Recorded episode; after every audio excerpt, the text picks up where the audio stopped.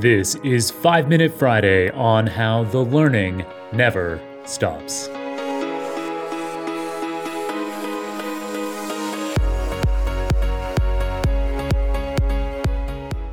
I recently received a note from Nikolai Kurbatov, a Russian data scientist and AI product manager from Moscow. He said, I just wanted to share that I've completed uh, 40 of your machine learning foundations course lectures already, and the course rocks. One of the best foundation courses I've taken. Uh, thank you very much for your effort, and I can't wait to see the calculus videos. So, Nikolai is referring to my Mathematical Foundations of Machine Learning Udemy course, which is a work in progress.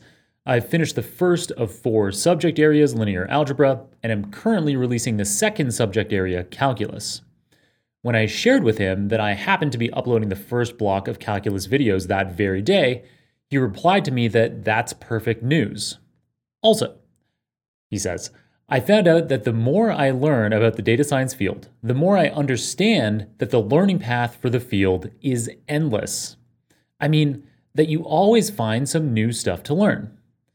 He says that he's heard a couple of times during the Super Data Science podcast and on other podcasts as well that having a PhD in the data science field doesn't mean the learning curve has come to an end.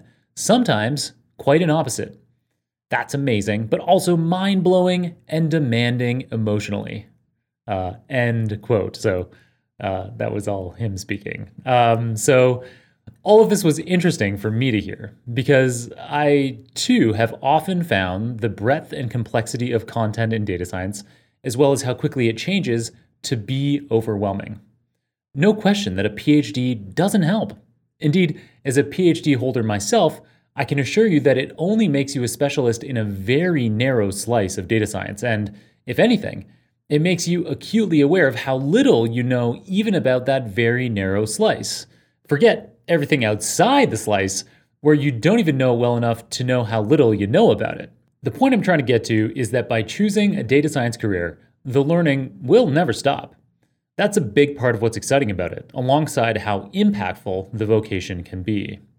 There's a fine line between excitement and stress, and so I hope all of you can find yourself on the excitement side of that fine line. Even the biggest name data scientists at the most eminent institutions are experts at only a very narrow slice of the entire field. So there's nothing to be stressed out about. The more experienced you become in data science, you appreciate that the reality of the field is that nobody has mastered all aspects of it, and thus, there's no need to feel stressed because we're all in the same boat. All right, so the bottom line is that the learning in a data science career will never stop. Relax into it, my friends, and catch you on another episode of the Super Data Science Podcast very soon.